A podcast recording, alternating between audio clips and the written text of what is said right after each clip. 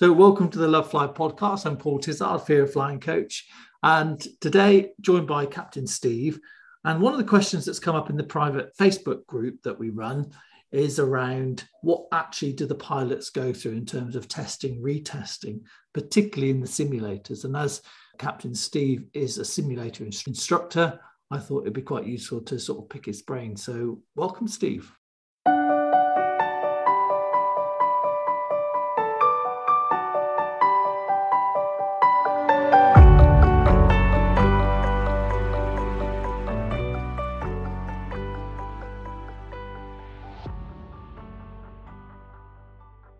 Hello, Paul. Hello, everyone. Nice to be back. So, you're you're a sim guru. I mean, you have to you put other people through their paces, and I guess you have to go through that as well. So, what sort of things do you subject these pilots to every? Is it's every six months, isn't it? Yes, that's right. Yeah, every six months, every every pilot has to go into the simulator, including if you're an instructor and examiner. So even though you're a training captain, you still have yep. to get grilled. You must surely know what they're going to throw at you, or is it is it all a complete surprise? it's a complete surprise, and uh, and although we do teach it and uh, and examine it, it's always you know it's a it's a test for us as well because it's um it's that uh, factor when anything's faced with you you know you you know it's a challenge and um and it has to be done to a certain degree of proficiency in order for you to pass your uh, test over two days and you'll have your license over two days.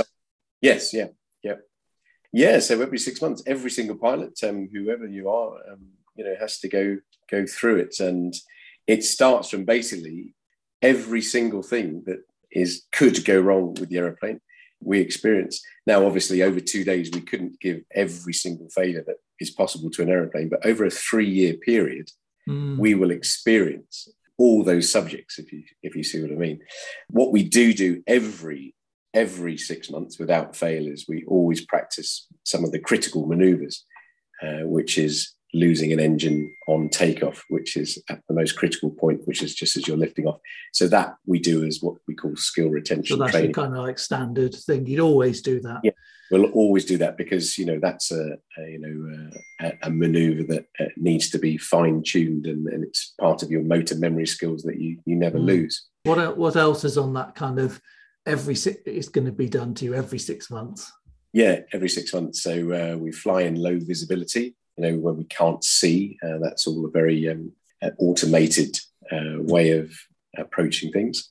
We have to do certain types of approach. We fly instrument landing systems, which is a very accurate thing that leads us into every runway. So, but every six months we have to fly those. But we also have to fly what we call non-precision approaches, where we don't get all the necessary uh, indications. So, some airfields in the world don't have these um, approaches, and they have mm. different approach aids in use. So we regularly practice those, which is um, fantastic for your your skills. But yes, no, every six months. So what what it involves is all types of all the big major failures. So, for example, electrics. So we'll we have two engines, but we have two generators on each side. So we have four generators, hence all the redundancy, amazing backup mm. uh, redundancy we have on the aeroplane.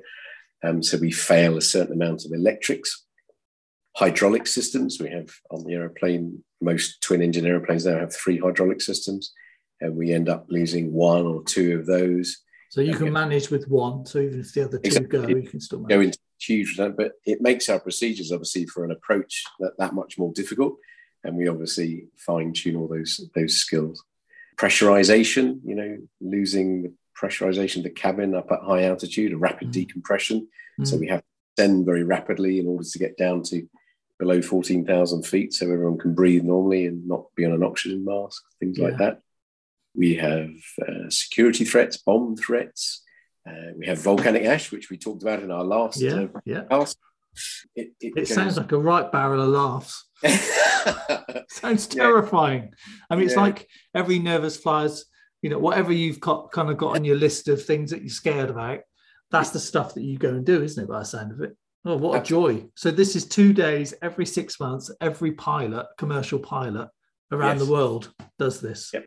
Has, has to do it to have their, their wow. license redone and ready to go. So um, yeah, actually thinking about it, um, it is it is an opportunity for anyone who really would like to do that. That you know you can particularly through Lovefly, you can actually hire a simulator and watch all that happen. And yeah, myself and together with Paul will, will take you through all those, and you can actually watch what happens when all these major events happen and see mm. how relaxed it is, see all the procedures in place. Yeah. And lo and behold, we end up landing safely at a designated runway of our choice. So yeah, I've seen it. I think I've been in some of the simulator training when you've no, well, I don't think it was you who's doing it, but there's some other pilots being put through their paces. So they had engine failures on takeoff, like you said. Mm.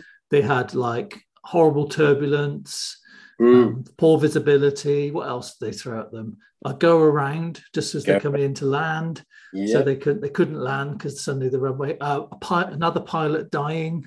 Yes, incapacitation. Yeah. Yeah. What else was? What other joys did they throw at them? And the thing that sort of struck me was how calm that yes. you don't uh, there's like you can see this positive stress like you you move quickly you're proactive you're communicating really well but you don't ever see they don't you, i've never seen a pilot go oh i don't know what to do throw their arms up in the air it's just no.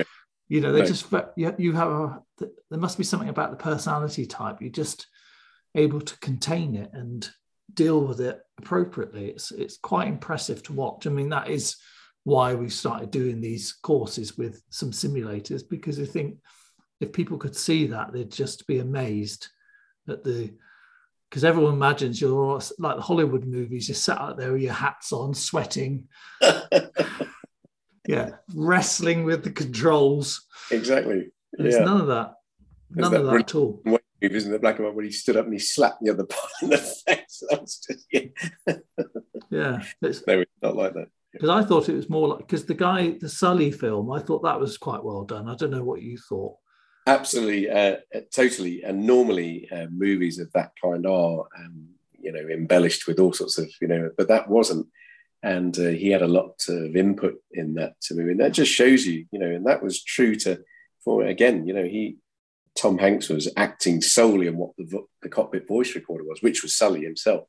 Mm. And that's how relaxed it was when they realized that both engines uh, had gone. And again, the chances of that happening 10 to the power of 10 as it is. And um, I mean, that how calm he is. He, he had to make a choice. And yeah. but under pressure, um, you have to remain calm and think of the. And of course, he chose the longest runway in the world, which was the Hudson River in front oh, of him. That's amazing. Well, I know that after that incident, that all the pilots were put through that as a part of their sim simulator training, which like you know, because right. the chance of getting those big whacking great birds down both engines. Oh, uh, it's never happened before. Not in not in civilian. I mean, obviously military where they're flying weird places and low. Yeah, that's right. But yeah. uh, for a civilian no. aircraft, I hadn't heard of that before, and I don't think it, well, it hasn't happened before in the Sealy River, yeah.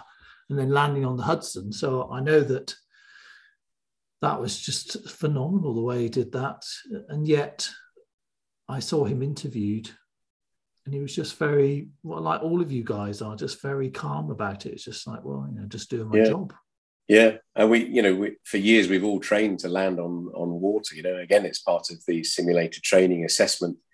I mean, he just that's that was what was in his, you know, his professional training and his memory bank, and he he just knew what to do. Uh, but but great to for what should I say? It's it's the best advert for modern aviation to to show you why mm. you know there are certain safety emergency drills that you have to watch before takeoff because there's a case in point. You know, they're landing on water and everyone had to vacate the aer- aeroplane, which does float, as everyone can now yeah. see. That's the reason why we do it. And, you know, vacate the aeroplane through it. But no, it was superbly handled. So what happens then?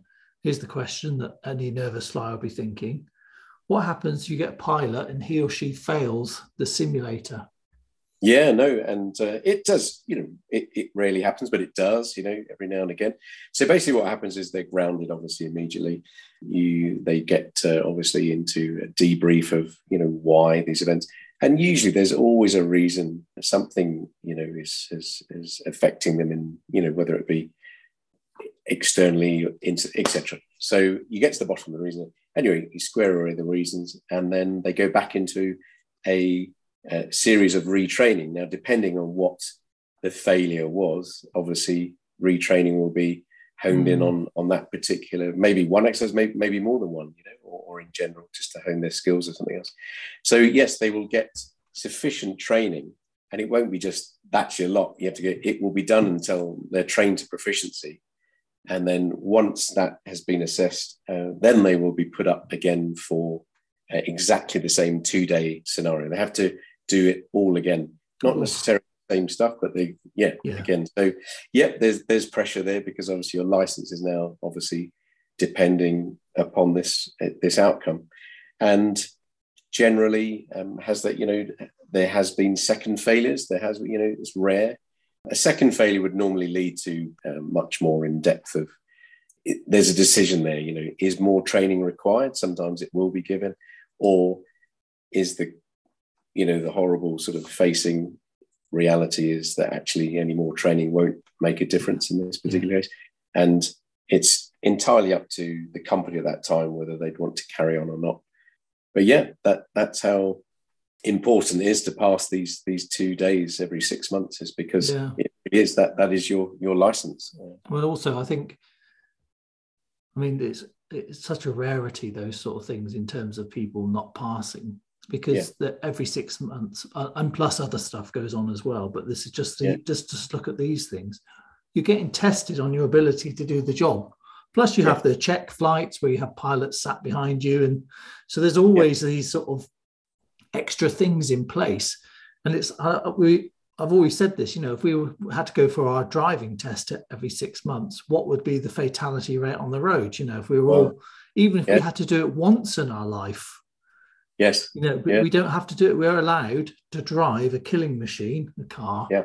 at ridiculous speeds with no regulation, check-in, retraining, or anything. So I think that's the, that's the, I think when we think about pilots is that you're getting retested all the time, and that's why your skill levels are always so high, aren't they?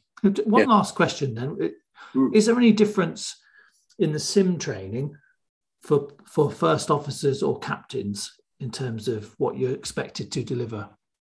No, the training for the, the rating on, a, on an aeroplane is exactly the same. They have to be able to handle all the same scenarios. Just the difference being there's no extra, um, there is a course for a captain, obviously, once you obviously mm. get promoted to a Then, of course, what you're tested on is um, your ability to make the right decisions because you you actually are solely responsible for the aeroplane, as in you know making the right choice under circumstances to you know whether to take the aeroplane to A, B, or C. Mm. But as a co-pilot, they're also expected to be able to to do that, but they don't have the responsibility. But actual maneuver-wise, yes, they're trained to the same nth degree uh, in order to operate the aeroplane safely. There's no difference. Yeah, brilliant. Steve, Excellent. Thank you very much for that. And uh, pleasure. And uh, until next time, I'll catch you again. Thank you very much. Dude, nice to see you. And like I say, if anybody's got any questions or anything like that, uh, we can, you know, Steve and I are very happy jump on and do a little podcast about it. Stick it in the Love Fly Fear of Flying group, the Facebook group, and we'll gladly, gladly, if we can, if it hasn't been answered somewhere else, we will definitely, definitely do a podcast. So thanks again, Steve.